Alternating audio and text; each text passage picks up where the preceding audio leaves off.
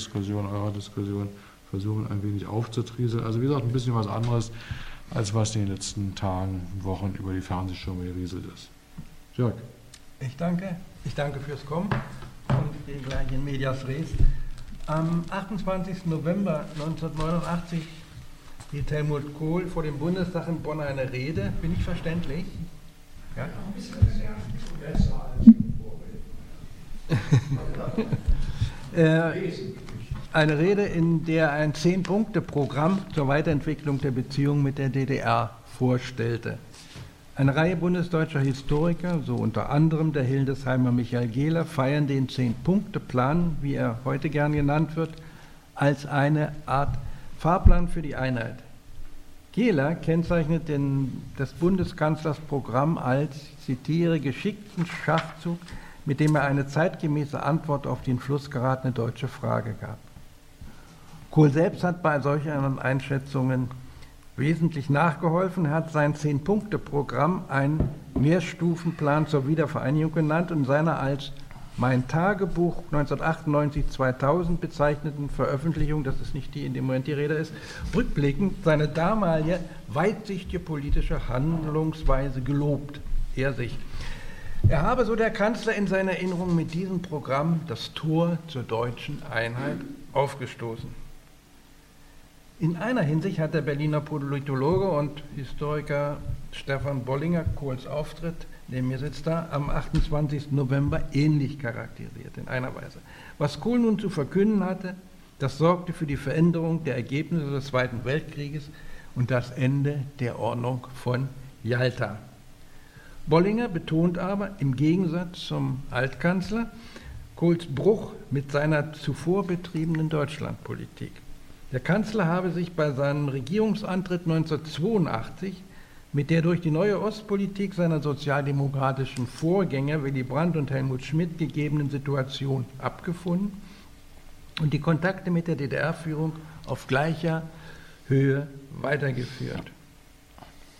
Der Zehn-Punkte-Plan, so will es dagegen die heute vorherrschende Geschichtsauffassung in der Bundesrepublik, sei ein kühner Griff, die Krönung einer seit der Übernahme der Kanzlerschaft 1982 von Helmut Kohl unbeirrt betriebenen Deutschlandpolitik gewesen, in der die Wiedervereinigung nie aus den Augen verloren hatte. Der eigentliche Adressat des Zehn-Punkte-Programms wird von den Historikern heute behauptet, sei nicht die Abgeordneten des Bundestages gewesen, schon gar nicht die DDR-Regierung, sondern die Ostdeutschen, die auf ihren Protestveranstaltungen gegen das SED-Regime seit einigen Wochen nicht mehr Wir sind das Volk, sondern immer häufiger Wir sind ein Volk skandierten, damit ihrem Wunsch nach einem vereinigten Deutschland laut kundtaten. Höhepunkt nach langem Anlauf oder Bruch einer langjährigen Deutschlandpolitik der Bundesregierung. Was trifft davon auf diesen Zehn-Punkte-Plan wirklich zu? Ich möchte zunächst mal das für einen Blick zurück auf die 80er Jahre und die deutsch-deutschen Beziehungen werfen. In seinem ersten Telefongespräch mit Erich Honecker nach der Machtübernahme hatte Helmut Kohl dem Staatsratsvorsitzenden DDR und SED-Chef versichert, dass er bezüglich der Gestaltung der deutsch-deutschen Beziehung die Politik seines übrigens von ihm gestürzten Vorgängers Helmut Schmidt fortsetzen werde. Diese Politik ging von der Existenz eines zweiten deutschen Staates als Tatsache aus. Bereits Schmidts Vorgänger Willy Brandt hatte die Formel von zwei Staaten und einer Nation geprägt. Den Worten waren Taten gefolgt. Mit ausdrücklicher Billigung und Rückendeckung der Bundesregierung fädelte der bayerische Ministerpräsident Franz Josef Strauß 1983 einen Milliardenkredit für die DDR ein, als dem anderen Deutschland auf den internationalen Finanzmärkten Zahlungsschwierigkeiten drohten. Das erste und ein 1984 folgender weiterer Milliardenkredit, analysiert der Wirtschaftshistoriker Matthias Juth, fungierten als Türöffner, der der DDR erneuten Zugang zu den Kapitalmärkten in westlichen Ländern verschaffte.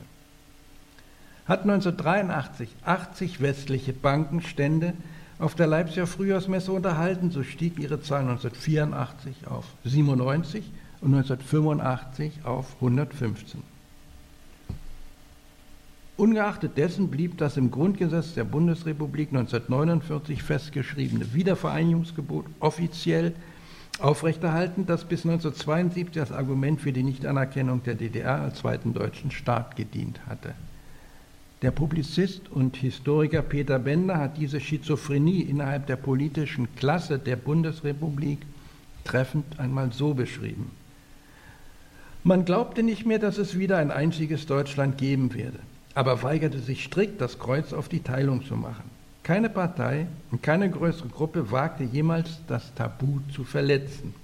Einige Sozialdemokraten, welche die Präambel des Grundgesetzes ändern wollten, und einige Christdemokraten, die nichts mehr von der Wiedervereinigung im CDU-Programm wissen wollten, verfielen einem politisch-moralischen Verdikt. Soweit Bender. Im September 1987 ist bekannt, besuchte Erich Honecker auf Einladung des Bundeskanzlers Kohl die Bundesrepublik. In einer Fernsehrunde unmittelbar nach dem Honecker-Besuch in der BRD fasste der bekannte Schweizer Dramatiker Friedrich Dürrenmatt seine Eindrücke von dem Ereignis so zusammen. Er habe der inszenierten Beerdigung der deutschen Wiedervereinigung beigewohnt. Soviel zu den 80 und nun zum 10-Punkte-Programm selbst. Kohl hat den 10-Punkte-Plan als Aufbruch in eine planmäßig betriebene Wiedervereinigungspolitik gekennzeichnet als Bruch mit der bisherigen Deutschlandpolitik. Allerdings geschah das erst im Nachhinein. Viele bundesdeutsche Historiker haben sich aber auf das Kanzlerwort verlassen und teilen heute seine Auffassung. Der sicherste Weg, die seitens der Bundesregierung auf dem Kohlpapier im November 1989 verfolgten Ziele zu erkennen und sich über dessen deutsch-deutsche Beziehung klar zu werden, ist wohl der, das Dokument für sich sprechen zu lassen. Im ersten Punkt dieses Zehn-Punkte-Planes wurden einige Sofortmaßnahmen aufgeführt, die sich, wie es hieß, aus den Ereignissen der letzten Woche ergeben, insbesondere durch die Fluchtbewegung und die neue Dimension des Reiseverkehrs. Für die Erleichterung von Reisen von BRD-Bürgern in die DDR, vor allem für die Abschaffung des bei den Bundesbürgern sehr unbeliebten Mindestumtauungssatzes von D-Mark in DDR-Mark, wurde der DDR sofortige konkrete Hilfe angeboten. Auch sollte der Devisenfonds, aus dem das Begrüßungsgeld für die Bundesrepublik, für in die Bundesrepublik einreisende Bürger gezahlt werden, weiter aufgestockt werden. Im zweiten Punkt des Kohlschen Programms ging es um wirtschaftliche, wissenschaftlich-technologische und kulturelle Zusammenarbeit. Der dritte der zehn Punkte handelte von der Einführung rechtsstaatlicher Verhältnisse. Zwei Forderungen standen dabei im Mittelpunkt. Das Machtmonopol der SED muss aufgehoben werden, die bürokratische Planwirtschaft muss abgebaut werden. Im vierten Punkt ging Kohl direkt auf ein Angebot des von der Volkskammer neu gewählten Ministerpräsidenten der DDR, Hans Mudo, ein, in dessen Regierungserklärung vom 17. November 1989 es geheißen hatte, indem sich beide deutsche Staaten uneingeschränkt respektieren, können sie zugleich ein wertvolles Beispiel kooperativer Koexistenz schaffen. Wir sind dafür, die Verantwortungsgemeinschaft beider deutscher Staaten, 80er Jahren äh, entwickelt wurde, durch eine Vertragsgemeinschaft zu untersetzen, die weit über den Grundlagenvertrag von 1972 und die bislang beschlossenen Verträge und Abkommen zwischen beiden Staaten hinausgeht. Dafür ist diese Regierung gesprächsbereit. Der Bundeskanzler ging in seinem Programm unmittelbar auf das Angebot des DDR-Ministerpräsidenten ein. Wir sind bereit, diesen Gedanken aufzugreifen, denn die Nähe und der besondere Charakter der Beziehungen zwischen den beiden Staaten in Deutschland erfordern ein immer dichteres Netz von Vereinbarungen in allen Bereichen und auf allen Ebenen. Punkt 5 in Kohls 10-Punkte-Programm wird von den bundesdeutschen Historikern am liebsten und am häufigsten zitiert und oftmals das ganze Programm auf die darin enthaltene Forderung reduziert, konföderative Strukturen zwischen beiden Staaten in Deutschland zu entwickeln, mit dem Ziel, eine Föderation zu schaffen. Soweit die Zeithistoriker der These anhängen, dass mit dem Zehn-Punkte-Programm bereits die Wiedervereinigung eingeleitet werden sollte, deuten sie die Entwicklung konföderativer Strukturen, wie es hieß, dementsprechend. Punkt 6 und 9 behandeln dann die äh, Einordnung des deutsch-deutschen Prozesses in den europäischen Annäherungsprozess. Punkt 10, in Punkt 10 versicherte der Bundeskanzler, Die Wiedervereinigung, das heißt die Wiedergewinnung der staatlichen Einheit Deutschlands, bleibt das politische Ziel der Bundesregierung. Eine Art Fahrplan für die Einheit findet der aufmerksame Leser jedoch auch unter Punkt 10 nicht. Vielmehr wurde in Kohls Plan betont, dass sich auf dem Wege zur deutschen Einheit viele schwierige Fragen stellen, auf die korrekterweise heute niemand eine abschließende Antwort geben kann. Die deutsche Einheit könne deshalb nicht, das hatte Kohl bereits zu Beginn seiner Rede in der Haushaltsdebatte des Bundestages eingeräumt, könne nicht mit einem Terminkalender in der Hand geplant werden.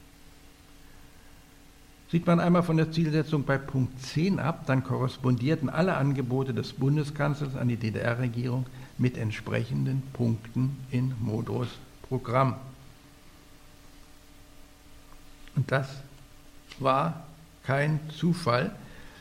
Ähm, ähm, der, ein Zufall war das gewiss nicht. Inhaltlich schreibt der in den USA lehrende deutsche Historiker Konrad Jarosch über Kohls Zehn-Punkte-Programm, ich zitiere, war der Plan eher eine evolutionäre Fortsetzung früherer Politik, der neben Soforthilfe die Fortsetzung der Zusammenarbeit mit der DDR ankündigte, allerdings die Ausweitung der Unterstützung an Bedingungen knüpfte, dass ein Wandel des politischen und wirtschaftlichen Systems unumkehrbar in Gang gesetzt werde. Soweit Konrad Jarosch.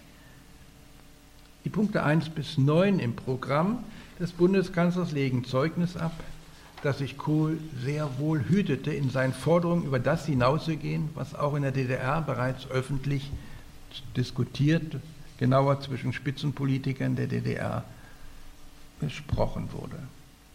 Am 26. Oktober nahm der Bundeskanzler, in dem kein keine zehn Tage zuvor vom Politbüro zum Generalsekretär der SED gewählten Egon Krenz erstmals Kontakt auf. Am 11. November versicherte Kohl Krenz, dass die Wiedervereinigung bei ihm nicht auf der Tagesordnung stehe. Der Bundeskanzler betonte dem Generalsekretär gegenüber seinerseits alles dafür zu tun, dass wir zu vernünftigen Beziehungen kommen. Welche Wirtschaftsreform der SED-Führung nach dem Abgang Honeckers und des Wirtschaftssekretärs des ZK der SEG Günter Mittag beabsichtigt waren, dafür zeigte sich die politische Führung in der Bundesrepublik, hatte sie größtes Interesse. Prominente Angehörige der politischen Klasse der DDR, die unmittelbar nach dem Umbruch in der SED-Führung in die Bundesrepublik reisten oder die bundesdeutsche Politiker in der DDR empfingen, wurden mit Fragen über beabsichtigte Reformen des wirtschaftlichen Systems in der DDR nahezu bestürmt. Am 23. Oktober gab der Direktor des Instituts für internationale Politik und Wirtschaft in Ostberlin und Mitglied verschiedener in Stockholm, Wien und New York angesiedelter internationaler Organisationen, Max Schmidt, nach einer Tagung über Ost-West-Beziehungen in Frankfurt am Main eine Information an Generalsekretär Egon Krenz, in der über eine Reihe persönlicher Gespräche mit Politikern der BRD, darunter Lothar Späth, Kurt Biedenkopf, Carsten Vogt, Björn Engholm und Walter Leisler-Kiep berichtete. Aus den von ihm geführten Gesprächen schrieb Max Schmidt über die bundesdeutschen Spitzenpolitiker ergebe sich, ich zitiere, es bestehe Erleichterung darüber, dass die Parteiführung der DDR zur Handlungsfähigkeit zurückgefunden habe. Das entspreche auch dem grundlegenden Interesse der meisten Politiker der BRD an der Stabilisierung der Lage in der DDR und ihre Auffassung, dass sich das Verhältnis zwischen beiden Staaten trotz der schwierigen gegenwärtigen Situation wieder positiv gestalten und entwickeln müsse. Im Grunde sei man, Schmidt bezieht sich dabei besonders auf Speth und Kiep, aufeinander angewiesen, um die Dinge in Mitteleuropa in Griff zu halten. Eine Beruhigung der Lage in der DDR sei dazu nötig, aber auch Stabilitätshilfe seitens der Bundesrepublik. Dies werde zwar gegenwärtig auf viele Aufgeregtheiten und Emotionen auf beiden Seiten stoßen und die sie überlagern, aber die Auffassung werde sich durchsetzen. Die grundsätzlich weiterhin bestehende Bereitschaft der bundesdeutschen Seite, mit den Regierungsverantwortlichen in der DDR zu kooperieren, die sich aus Max Schmidts Ausführungen ja herauslesen lässt, findet sich auch in den Berichten über andere informelle Gespräche wieder, die zwischen Ende Oktober und Ende November 1989 geführt wurden. Die sind in dem Buch, in dem Broschüre drin. Am 17. November gab der Ministerpräsident der DDR vor der Volkskammer seine Regierungserklärung ab. Am 18. stellte er sein Kabinett vor. Am 20. November fand ein Gespräch von Kanzleramtsminister Rudolf Seiters mit Hans Modrow und Egon Krenz im Staatsratsgebäude der DDR-Stadt. Seiters versicherte, dass die BRD zur umfassenden Unterstützung unter bestimmten Voraussetzungen bereit sei. Entscheidend für die neue Dimension der Hilfe für die, für die DDR sei die Frage, wie weit der Reformprozess in der DDR verbindlich und unumkehrbar sei. Er sei interessiert, so sei das, dazu die Meinung der führenden Persönlichkeiten der DDR zu hören, damit er dem Bundeskanzler Kohl berichten könne. Er sei auch interessiert, über die Wirtschaftsreform etwas zu erfahren. Aus den zwischen Ende Oktober und Ende November gehaltenen informellen Gesprächen zwischen Repräsentanten der DDR und der BRD ist dreierlei meines Erachtens erkennbar. Erstens, dass das in den späten 80er Jahren entstandene Netzwerk der gegenseitigen Konsultation in entscheidenden Fragen der deutsch-deutschen Wirtschaftskooperation auch unter den Bedingungen der Herbstrevolution noch funktionierte, wobei die Regierungsvertreter auf DDR-Seite nicht etwa die Vertreter der seit September 1989 gegründeten Bürgerbewegung, weiterhin die Hauptansprechpartner für die Bundesrepublik im Osten blieben. Zweitens, dass die wirtschaftliche Zusammenarbeit sich weiterhin in den während der zweiten Hälfte der 80er Jahre erprobten Bahnen entwickeln sollte, allerdings viel rascher als bisher und bei mehr politischen und ordnungspolitischen Zugeständnissen seitens der DDR, die dann allerdings auch mit größerer finanzieller Unterstützung belohnt würden. Drittens, dass beabsichtigt war, die Beziehungen zwischen beiden Staaten weiterhin auf der Basis der Partnerschaft zu führen. Konrad Jarosch, der amerikanische Historiker, schreibt dazu, die Idee der Vertragsgemeinschaft, die vom Kanzleramt als ein detaillierter Vertragsentwurf ausgearbeitet wurde, beruhte auf weiter bestehender Unabhängigkeit, die durch enge Verbindung in allen Bereichen von Wirtschaft bis Kultur zu einer Art Doppelstaat ausgebaut werden sollte. Aus den drei Zielsetzungen ergab sich, so urteilt Bollinger, dass die bundesdeutsche Seite die DDR lieber stabil als krisengeschüttelt sehen wollte stimme da voll zu. Ich komme dann zum Dresdner Treffen, einer dieser Punkte in der Entwicklung der Herbstrevolution und der Zusammenarbeit.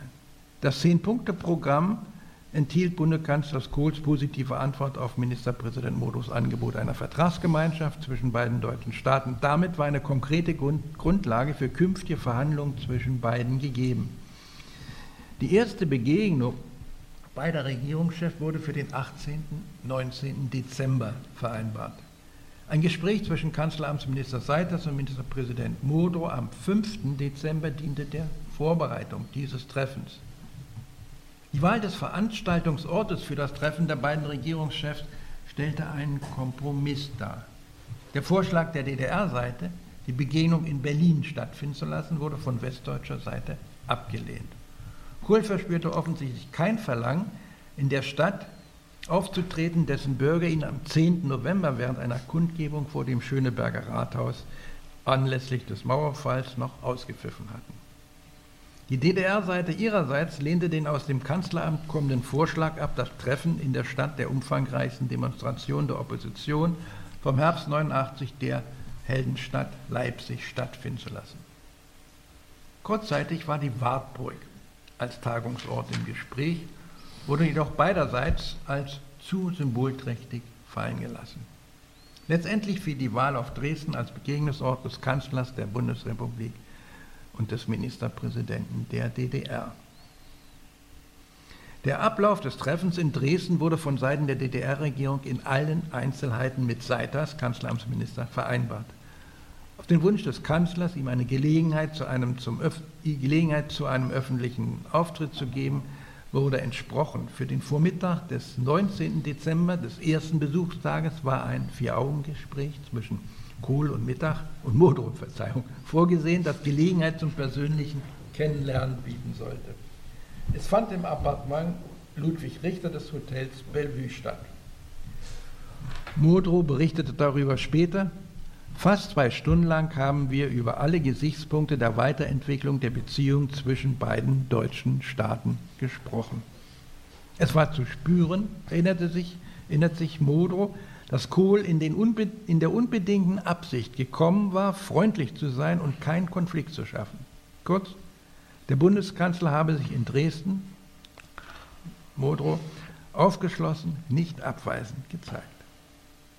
Am Abend des ersten Besuchstages hatte Kohl dann seinen gewünschten öffentlichen Auftritt. Der fand nicht, wie ursprünglich vorgesehen, in der Kreuzkirche statt, da eine derartige Einladung für die evangelische Kirche zu sehr als Parteinahme hätten ausgelegt werden können, sondern vor der Ruine der Frauenkirche. Hans Modo, der des Kanzlers Auftritt am Fernseher mitverfolgte, erinnert sich, am Abend des 19. Dezember hatten sich aus allen Teilen Sachsens einige Zehntausend Menschen auf den Platz begeben, wo der Kanzler sprechen sollte. Die große Mehrheit wollte die Vereinigung der beiden deutschen Staaten und schwenkte schwarz-rot-goldene Fahnen ohne das DDR-Staatswappen. Kohl hielt eine vorsichtig abgewogene Ansprache, in der die Zuhörer zu Vernunft und Augenmaß und Sinn für das Mögliche mahnte. Soweit Modo über Kohls Auftritt. Das Verhalten der Bundesregierung vor und das Auftreten des Kanzlers während des Dresdner Treffens lässt erkennen, dass Kohl weiterhin zu seiner Bundestagsrede vom 28. November und zu partnerschaftlichen Beziehungen mit der DDR-Regierung stand. Diejenigen Historiker, die der These anhängen, dass Kohl mit seinem Zehn-Punkte-Plan den Startschuss für die Wiedervereinigung gegeben hat, sehen das Dresdner Treffen logischerweise in ganz anderem Licht. Für sie markiert Dresden die Wende in Kohls Deutschlandpolitik. Kohls Mitarbeiter, so auch gerade wieder mal gefeierter Historiker Heinrich August Winkler, beschrieben später die Reise Kohls als Schlüsselerlebnis des Kanzlers, der von diesem Augenblick an instinktiv den Weg zur Wiedervereinigung beschritten habe. Dagegen seien die Verhandlungen mit Kohl, ich zitiere immer Winkler, die, da seien die Verhandlungen, die Kohl mit Modrow im Dresdner Hotel Bellevue, Bellevue führte, zweitrangig gewesen. Bei diesem Urteil kann sich Winkler auf ein Selbstzeugnis von Helmut Kohl stützen, der allerdings erst zehn Jahre nach dem Ereignis in sein Tagebuch notierte. Die Verhandlungsrunde mit DDR-Ministerpräsident Hans Modo im Frankfurter Hof, wo das her weiß ich nicht, neben der zerstörten Frauenkirche war ohne Bedeutung. Das Wort Vertragsgemeinschaft kommt bei Winkler übrigens in der Darstellung in seinem Buch überhaupt nicht vor. Nun soll man einem Staatsmann, soll einem Staatsmann zugebilligt werden, dass er sich unter Umständen über Nacht, vielleicht sogar instinktiv zu einer politischen Kehrtwendung entschließt. Für den Aufenthalt des Bundeskanzlers in Dresden trat dies entgegen allen anderen Behauptungen aber äh, nicht, traf dies entgegen allen anderen Behauptungen offensichtlich nicht zu. Am der Kundgebung der vor der Ruine der Frauenkirche folgenden Tag, am 20. Dezember 1989, fand zwischen Helmut Kohl und Vertretern der Oppositionsbewegung in der DDR im Hotel Belleville vormittags ein, ebenfalls bereits in Vorbereitung des Dresdner Treffens, ähm, arrangiertes äh, Treffen mit äh, der Opposition. Es war ein anderthalbstündiges Gespräch auf Wunsch der Vertreter der Bürgerbewegung, darunter befanden sich Peter Michael Diestel, Wolfgang Schnur, Hans-Jürgen Fischbeck und Albrecht Warz, gab der Bundeskanzler einleitend eine Bewertung seines Gesprächs mit dem DDR-Ministerpräsidenten vom Tag zuvor. Gemäß dem im Auftrag des Bundes Bundeskanzleramtes angefertigten Protokoll führte Kohl gegenüber den Bürgerbewegten aus, das Gespräch mit Modo sei offen, intensiv und ernst gewesen. Er habe den Eindruck, dass sie beide persönlich miteinander können. In neun Punkten seines Zehn-Punkte-Programms vom 28. November 1989 bestehe weitgehende Übereinstimmung. Sie seien sich einig, das Konzept einer Vertragsgemeinschaft unmittelbar in Angriff zu nehmen. In der deutschen Frage, so ergibt sich aus dem Protokoll, habe der Kanzler in seinen weiteren Ausführungen gegenüber den DDR-Vertretern der Opposition für ein schrittweises und pragmatisches Vorgehen ohne Kalender plädiert. Nach freien Wahlen, damals noch für den 6. Mai 1990 geplant, könne man mit dem Aufbau konföderativer Strukturen beginnen. Das heißt, alle seriösen Zeugnisse weisen darauf hin, gewiss war in Dresden ein Fahrplan vereinbart worden, allerdings einer, der innerhalb eines der innerhalb eines Vierteljahres zur Vertragsgemeinschaft auf der Basis konföderativer Strukturen führen sollte und in die die Wiedervereinigung nur als Fernziel erwähnt wurde. Ich komme dann zu Kohls Kehrtwendung Anfang Februar 1990. Das Ende der Konzipierung der Vertragsgemeinschaft und die Aufgabe des Partnerschaftsprinzips im Umgang mit der DDR. Der auf dem Treffen in Dresden vereinbarte Gegenbesuch von Ministerpräsident Modrow bei Kanzler Kohl fand am 13. und 14. Februar 1990 in Bonn statt. Äußerlich, das heißt vom Ablauf her, war manches dem Dresdner Besuch des Bundeskanzlers ähnlich. Auf dem Flugplatz Köln-Wahn war der rote Teppich ausgerollt. Drei Hubschrauber des Bundesgrenzschutzes brachten die umfangreiche DDR-Delegation nach Bonn. Sie bestanden neben neun schon früher für den Besuch nominierten Regierungsvertretern aus Modros Kabinett aus weiteren acht Ministern, die am 5. Februar mit der Bildung einer Regierung der nationalen Verantwortung aus der Bürgerbewegung in die DDR-Regierung aufgenommen worden waren. Auch ein Vier-Augen-Gespräch zwischen Modrow und Kohl fand statt, ebenso eine Sitzung bei der Regierungschefs im Kreis der Ministerdelegationen. Aber vom Aushandeln einer Vertragsgemeinschaft war keine Rede mehr. Die Ursache dafür? Das Bundeskabinett hatte am 6., das Treffen ist am 13. und 14., eine Wirtschafts- und Währungsunion mit der DDR beschlossen. Ich zitiere, das heißt, die DDR muss den Übergang von der sozialistischen Planwirtschaft zur sozialen Marktwirtschaft zügig und konsequent vollziehen. Festgelegt wurde, über Details und Zeitplan einer solchen Union kann mit Ministerpräsident Hans Modo bei dessen Besuch im kommenden Woche in Bonn gesprochen werden. Die Regierung Modrow wurde von nun, aus, von nun ab aus der Sicht Kohls und nicht, wie mancher Historiker meint, von Anfang an zur Übergangsregierung. Der Zeithistoriker hat sich die Frage zu stellen, wann hat sich der Bundeskanzler von der von ihm aufgenommenen Modrowschen Idee einer Vertragsgemeinschaft aber auch von seinem eigenen Zehn-Punkte-Plan eines schrittweisen Wegs zur deutschen Einheit ohne im Voraus festgelegte Details und ohne Terminkalender getrennt.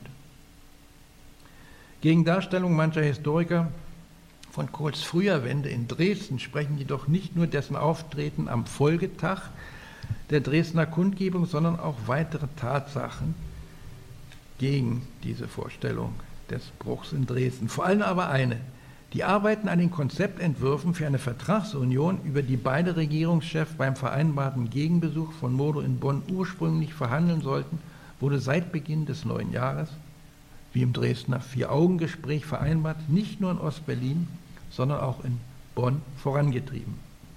Der Entwurf eines Vertrages über Zusammenarbeit und gute Nachbarschaft zwischen DDR und BRD war von der Regierung Modrow bis 17. Januar ausgefertigt. Umfasste acht Artikel. Die sind dann aufgeführt in Broschüren. Nur einen Tag später, am 18. Januar 1990, lag auch der Entwurf der Bundesregierung zu einem Vertrag zwischen der Bundesrepublik Deutschland und der Deutschen Demokratischen Republik über Zusammenarbeit und gute Nachbarschaft in Bonn vor. Wie nach dem zwischen Kohl und Mono und Dresden getroffenen Vereinbarung eigentlich nicht anders zu erwarten, wiesen die in Ostberlin und Bonn ausgearbeiteten Vertragsentwürfe ein hohes Maß an Übereinstimmung auf. Anlässlich eines Besuchs von Bundesminister Seiters beim DDR-Ministerrat in Berlin am 25. Januar 1990 in Vorbereitung der Begegnung von Kohl und Moro in Bonn übergab der Ministerpräsident den Entwurf der DDR-Seite zur Vertragsgemeinschaft. Angesichts der vielen Ähnlichkeiten beider Entwürfe in der Sache, bei verständlichen, deutlichen Unterschieden in der Sprache, wäre zu erwarten gewesen, dass man sich nach Übermittlung des seit Mitte Januar vorliegenden bundesdeutschen Vertragsentwurfs an Ostberlin bis zum Besuch des DDR-Ministerpräsidenten in Bonn Mitte Februar über gemeinsamen Vertragstext hätte einigen können. Doch es sollte anders kommen. Seiters hatte am 25. Januar, kam am 25. Januar mit leeren Händen nach Ostberlin. Auch erinnert sich Modo 1991, gab es für die Übergabe unseres Vertragsentwurfs aus Bonn keine Reaktion. Angesichts der schwierigen Finanzlage der DDR, auch die sowjetische Führung war von größeren Hilfeleistungen war für größere Hilfeleistungen nicht bereit, hatte sich der DDR-Ministerpräsident bereits vor seiner Reise nach Bonn zur Initiative Deutschland einig Vaterland entschlossen, das heißt sich bereit erklärt, nicht mehr auf einen Endpunkt konföderative Strukturen zu bestehen, sondern sich auf einen allerdings weiterhin stufenweisen, langfristigen Einigungsprozess mit der Bundesregierung einzulassen. Wenn Modo auch gedacht haben möge, seine Initiative sei, ich zitiere, kein Abrücken von dem Vorschlag einer Vertragsgemeinschaft, sondern dessen konsequente Weiterentwicklung, so konnte selbst dieses Angebot des DDR-Ministerpräsidenten nichts daran ändern, dass die Vertragsgemeinschaft von bundesdeutscher Seite bereits endgültig zu Grabe getragen war. Um im Bild zu bleiben, aus dem Partner DDR war ein Adoptivkind geworden, das sich nach den Wünschen und dem Willen seiner selbsternannten Ersatzeltern zu richten hatte. Dieser Wille aber hieß ab 7. Februar 1990, zitiere, Währungsunion mit Wirtschaftsreform. Auch andere Wünsche und Vorstellungen, die Bonn beim Partner DDR bisher akzeptiert hatte, galten für das Adoptivkind nicht mehr. Bislang geworden, die bislang äh, bekannt gewordenen Vorstellungen von DDR-Seite, insbesondere die der sich nach ihrem außerordentlichen Parteitag in der ersten Dezemberhälfte als Sozialistische Reformpartei bezeichneten SED-PDS bezüglich Dominanz des Volkseigentums im Industriebereich, des Genehmigungsverfahrens für Direktinvestitionen, der Besteuerung, des gesetzlichen Anspruchs auf einen Arbeitsplatz und schließlich über einen DDR-spezifischen Weg zu einer neuen Variante der Marktwirtschaft wurden von der Bundesrepublik nunmehr verworfen. Der Gegenbesuch des DDR-Ministerpräsidenten in Bonn in der Ägide der Vertragsgemeinschaft für den 13. und 14. Februar vereinbart, war mit der selbstherrlichen Entscheidung der Bundesregierung über die weitere Gestaltung der deutsch-deutschen Beziehung eigentlich überflüssig geworden. Kohl ließ keine erneute Verhandlungen über eine Vertragsgemeinschaft mehr zu und beharrte, trotz vehementer Proteste der, Proteste der mit angereisten DDR-Oppositionellen auf der neuen Zielsetzung, Währungsunion und rasche Wiedervereinigung. Hans Modrow hat seine, Behand seine Behandlung beim Treffen beider deutscher Regierungschefs in Bonn rückblickend so kommentiert. Ich war kein verantwortlicher Gesprächspartner mehr. Ich komme zu den Motiven der Bundesregierung für die Aufkündigung der Partnerschaft mit der DDR, Fakten und Mutmaßungen. Als erstes Argument sei in diesem Zusammenhang auf die bereits erwähnte in der Zeitgeschichtsschreibung überwiegend vorgegebene emotionale Begründung von Kohls Abwendung von seiner bis dahin verfolgten Deutschlandpolitik nach dem enthusiastischen Empfang durch begeisterte Bürger in Dresden näher eingegangen. Der Kanzler mag davon berührt gewesen sein. Rudi, die Sache ist gelaufen, soll er seinem Kanzleramtschef zugerufen haben. Aber am folgenden Tag, als der Kanzler in Dresden die Fragen von Vertretern der Oppositionsgruppen beantwortete, von Demokratie jetzt, Demokratischer Aufbruch, Neues Forum, die Sozialdemokratische Partei war nicht erschienen, wiederholte Helmut Kohl jene Worte, die am Vormittag des Vortages schon und schon öfter früher nach dem 28. November zur Charakterisierung seiner aktuellen Deutschlandpolitik von sich gegeben hatte. Er selber habe die zehn Punkte aber auch nie als einen Zeitplan verstanden wissen wollen. Ein zweites von Deutschland und Europahistorikern gern angeführtes Argument für den Sinneswandel des Kanzlers bezieht sich auf Veränderungen in der Haltung der sowjetischen Führung zu den Beziehungen der beiden deutschen Staaten zwischen November 1989 und Januar 1990.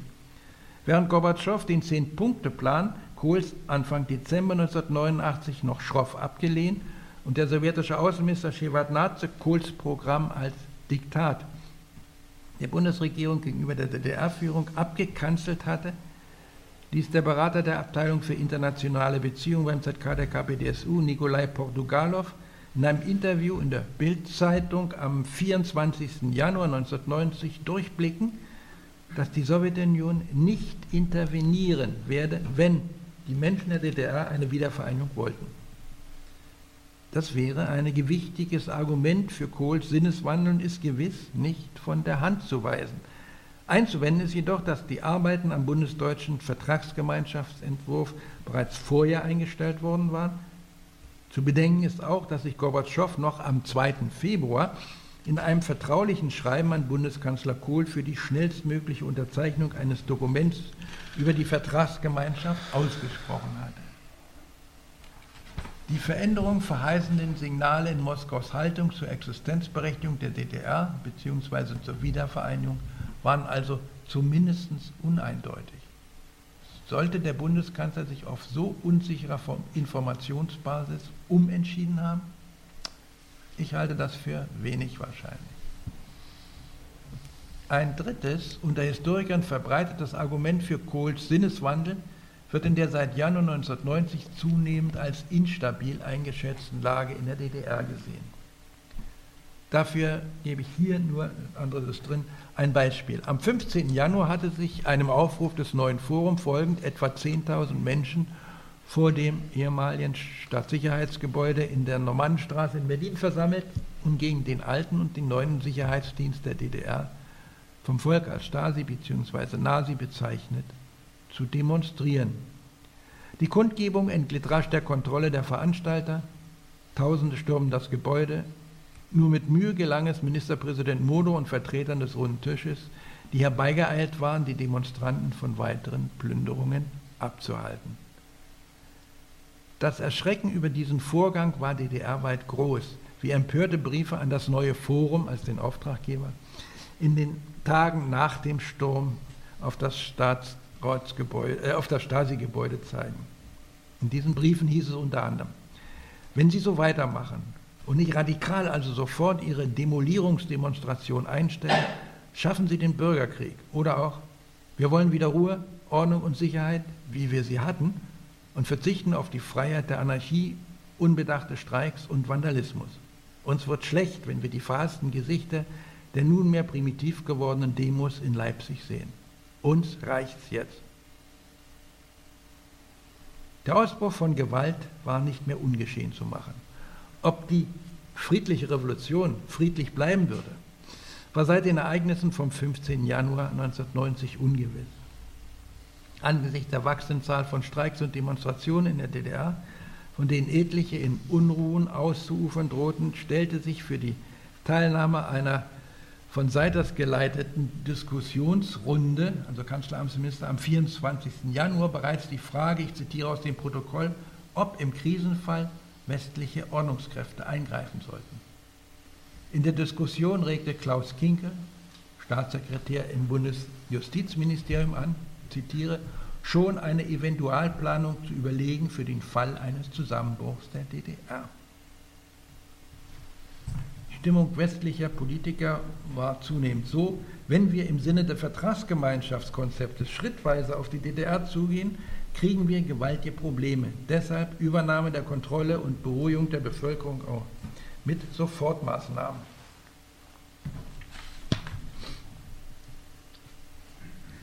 Der Verzicht auf die weitere Verfolgung der Idee der Vertragsgemeinschaft zugunsten einer schnellen Vereinigung, eingeleitet durch eine Währungsunion als Lösung für eine aktuelle Misere, konnte auch als Argument zur Bewältigung einer vierten Problems, das die DDR im Januar betraf, benutzt werden.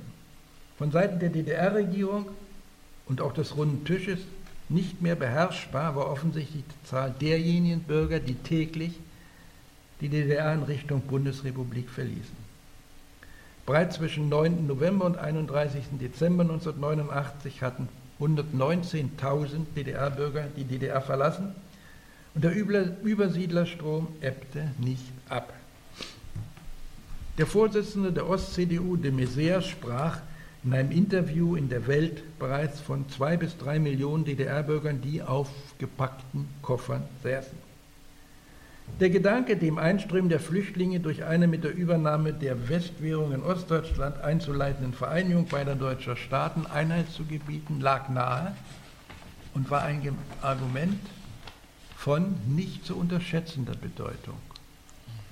Westdeutsche Politiker die diese Auffassung Anfang 1990 offen vertraten und jene, die sich zu hingezogen fühlten, hatten dabei wohl in erster Linie die Reaktion der westdeutschen Bevölkerung auf das Hereinbrechen der Zonis in ihren Lebensraum vor Augen und nicht die durch die Emigrierenden in der DDR ausgelösten Probleme.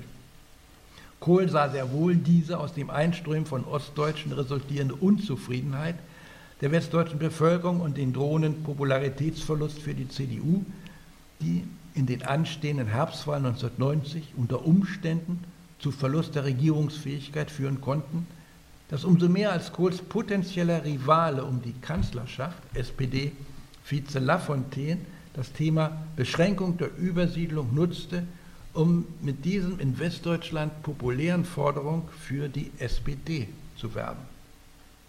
Sorgenvoll macht der Übersiedlerstrom den Bundeskanzler auch deshalb gestimmt halten, weil er selbst innerhalb seiner Partei mit Konkurrenten um die Kanzlerschaft zu rechnen hatte. Kohl hatte keineswegs vergessen. Im September 1989 war es auf dem CDU-Bundesparteitag in Bremen fast zu einer Palastrevolte gegen ihn gekommen, weil CDU-Funktionäre wie Lothar Späth und Rita Süßmuth damals glaubten, mit ihm, mit Kohl als Kanzlerkandidaten die Wahlen 1990 nicht gewinnen zu können. Da der Bundeskanzler sich im Laufe des Januar entschieden hatte, Modrow nicht die von ihm geforderten 15 Milliarden D-Mark zur Ankurbelung der DDR-Wirtschaft auszuhändigen, blieb dem Kanzler nur noch die Einführung der D-Mark in der DDR als Möglichkeit, den für die Aussicht der CDU-Regierung auf einen Wahlsieg im Herbst kritisch gewordenen Übersiedlerstrom durch die Währungsunion als erste Stufe einer raschen Vereinigung zu stoppen oder wenigstens zu verringern. So oder ähnlich jedenfalls mag der Kanzler gedacht und entschieden haben. Während das vierte Argument, die Flüchtlingszahlen bei der Suche der Historiker nach Ursachen für Kohls Abkehr von der Bejahung der Vertragsgemeinschaft und für seine Hinwendung zur raschen Vereinigung via Währungsunion bis heute kaum eine Rolle spielt, hat Helmut Kohl im Jahr 1990 wiederholt in Reden und Gesprächen, insbesondere aber bei seinen Auftritten dann im DDR-Wahlkampf vom März 1990 und im Zusammenhang mit der Einführung der Währungsunion und der sozialen Marktwirtschaft in der DDR ein fünftes Argument für seine faktische Aufkündigung der Vertragsgemeinschaft Ende Januar 1990 immer wieder genannt. Es sei ihm vor allem darum gegangen, seinen Landsleuten im Osten zum Wohlstand, wie ihn die Bundesbürger kennen, zu verhelfen, und zwar bald was im Falle eines schrittweisen Annäherungsprozesses bei der Währung und Wirtschaften zweifellos lange dauern würde. Der Kanzler argumentierte diesbezüglich, zwar gehe es bei rascher Einführung der D-Mark in der DDR nicht um Geschenke, aber niemand würde beim Beitritt der DDR zur Bundesrepublik unbillige Härten zugemutet. Auch im Osten würden bald wieder blühende Landschaften sein, in denen es sich für jeden zu leben und zu arbeiten lohnt zumindest hinsichtlich der unbilligen Härten, die niemandem zugemutet werden sollten, war Kanzler Kohl bei seinen Versprechungen unaufrichtig. Und zwar von Anfang an. Vor ökonomischen und sozialen Härten im Falle einer raschen Transformation der DDR-Ökonomie von einer Planwirtschaft in eine Marktwirtschaft hatten die im Sachverständigenrat zur Begutachtung der gesamtwirtschaftlichen Entwicklung vertretenen fünf Wirtschaftsweisen der Bundesrepublik von vornherein gewarnt. Diese Warnung lag der Bundesregierung bereits am 20. Januar, also bevor die Entscheidung gefiel, vor. Es gehe keinesfalls um die rasche Überführung der DDR in eine staatsfreie Wirtschaft. Es muss damit gerechnet haben, ich zitiere aus einem Gutachten, dass Schwierigkeiten auftreten werden. Der Chefökonom des Bundesdeutschen Wirtschaftsforschungsinstituts fuhr am 7. Februar, erfuhr am 7. Februar aus der Zeitung, dass die Währungsunion mit Wirtschaftsreform beschlossen worden war. Der Vorsitzende des Wirtschaftsrates, Hans K. Schneider, rief daraufhin unverzüglich die Wirtschaftsweisen erneut zusammen. Sie diskutierten die entstandene Situation. Schneider setzte ein Schreiben an den Bundeskanzler auf, das am 9. Februar im 7. hatten sie es erfahren, äh, per Telefax, schneller ging es damals nicht, ans Kanzleramt übermittelt wurde. Darin hieß es, mit Besorgnis verfolgt der Sachverständigenrat die jüngsten Überlegungen, die auf die baldige Einführung einer Währungsunion mit der DDR hindrängen. Die Währungsunion sollte nach unserer Auffassung nicht am Beginn stehen. Die Wirtschaftsweisen sollten mit ihren Warnungen vor den Folgen einer raschen Währungs- und Wirtschaftsunion Recht behalten klang es in den ersten sechs Monaten des Jahres 1990, das heißt vor der Währungsunion, noch den Produktionsrückgang in der Industrie zu begrenzen, Verglichen mit dem Jahresdurchschnitt von 1989 lag die Industrieproduktion im Juni 1990 immerhin noch bei 86 Prozent, 1989 gleich 100, so stürzte die Erzeugung im ersten Monat nach der Einführung der D-Mark in der DDR auf 56 Prozent ab. Die Anzahl der Arbeitssuchenden in der DDR bezifferte sich im Januar 1990 erst auf 7400. Die Zahl der registrierten Arbeitslosen lag im März 1990, dem letzten Monat der Regierung Modrow, bei 38.000. Im Juni, dem letzten Monat vor der Währungsunion, Union waren 1,6 Prozent der Erwerbstätigen in der DDR arbeitslos. Im ersten Monat nach der Einführung der Währungsunion verdoppelte sich die Zahl der Arbeitslosen auf mehr als eine Viertelmillion, stieg dann Monat für Monat weiter an, überschritt im Januar 1991 die Dreiviertelmillion. Abschließend eine Erinnerung an die verhinderte Alternative. Hätte das Fiasko im Osten, so eines der ersten Bücher, die über diese Zeit äh, erschien in der Bundesrepublik, vermieden werden können, wenn Bundeskanzler Kohl den zwischen November 1989 und Januar 1990 eingeschlagenen Weg der langfristigen, schrittweisen Annäherung der DDR-Wirtschaft an die bundesdeutsche Wirtschaftsordnung beibehalten hätte?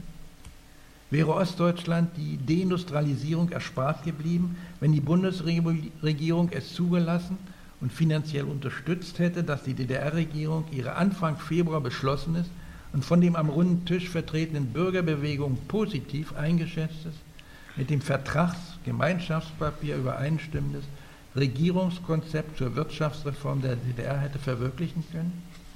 Das Regierungskonzept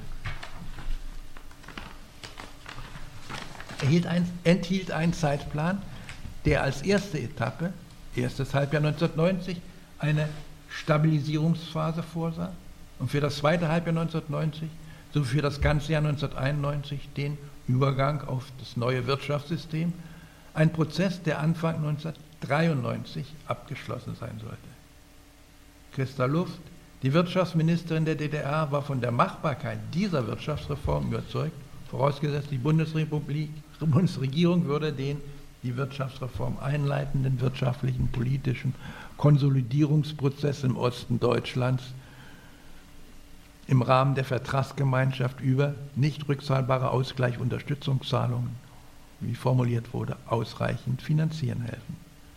Ministerpräsident Modrow war auch dieser Überzeugung, als er 1991 in einer Buchpublikation auf seine Regierungszeit zurückblickend schrieb, unser Konzept für einen schrittweisen Übergang zur Marktwirtschaft und zur Einheit Deutschlands mit einer Harmonisierungsphase für die ostdeutsche Wirtschaft wäre sicher eine realistische, weniger kostspielige und, Schmerz, und weniger schmerzhafte Alternative zur überhasteten, konzeptionslosen Einführung der BRD-Währung und zum Anschluss der DDR an die BRD am 3. Oktober 1990 gewesen. Soweit Modrow. Dass der Bundeskanzler die Meinung der Wirtschaftsweisen komplett ignorierte, war schon ein starkes Stück. Auf wen Kohl hörte im Januar, Februar 1990 ist heute bekannt. Auf Thilo Sarrazin, Mitglied einer vom Staatssekretär Horst Köhler, dem späteren Bundespräsidenten, geleitete Arbeitsgruppe im Finanzministerium. Sarrazin war derjenige, der bereits im Dezember 1989 Finanzminister Weigel die Schaffung einer Wirtschafts- und Währungsunion zum frühestmöglichen Zeitpunkt nahelegte. Der Vorschlag zur unverzüglichen Einführung der D-Mark in der DDR im Austausch gegen Reformen lag am 29. Januar 1990 dem Bundeskanzler vor. Am 31. Januar sprach Helmut Kohl erstmals davon, dass, zitiere, die letzte Stufe der deutsch-deutschen Einigung sehr kurzfristig und plötzlich erreicht werden könnte. Der Zeitplan Geschichte war weg. Am 7. Februar kam es dann, wie bereits dargelegt, zu dem Kabinettsbeschluss Währungsunion und Wirtschaftsreform. Thilo Sarrazins und Horst Köhlers bzw. Finanzminister Theo Weigels Vorschlag für eine rasche Währungsunion und Vereinigung kam Bundeskanzler Kohl dem Verlaufe des Januars Bedenken verschiedenster Art hinsichtlich der Weiterführung der Vertragsgemeinschaft gekommen sein mussten, offensichtlich gerade recht. Von den verschiedenen Gründen, die Kohl veranlasst haben könnten, von stufenweiser langfristiger Annäherung beider deutscher Staaten auf den Anschluss der DDR an die Bundesrepublik so rasch wie möglich von konföderativen Strukturen auf Föderation umzuschwenken, ist vermutlich das machtpolitische Kalkül das Entscheidende gewesen. Um abschließend auf die wiederholt benutzte Metapher zurückzukommen, der Bundeskanzler entschied sich aus eigennützigen Gründen, statt für die Fortsetzung der Partnerschaft mit der DDR, für deren Adoption. Bei seiner Entscheidung spielte das künftige Wohl des Adoptivkindes keine Rolle mehr.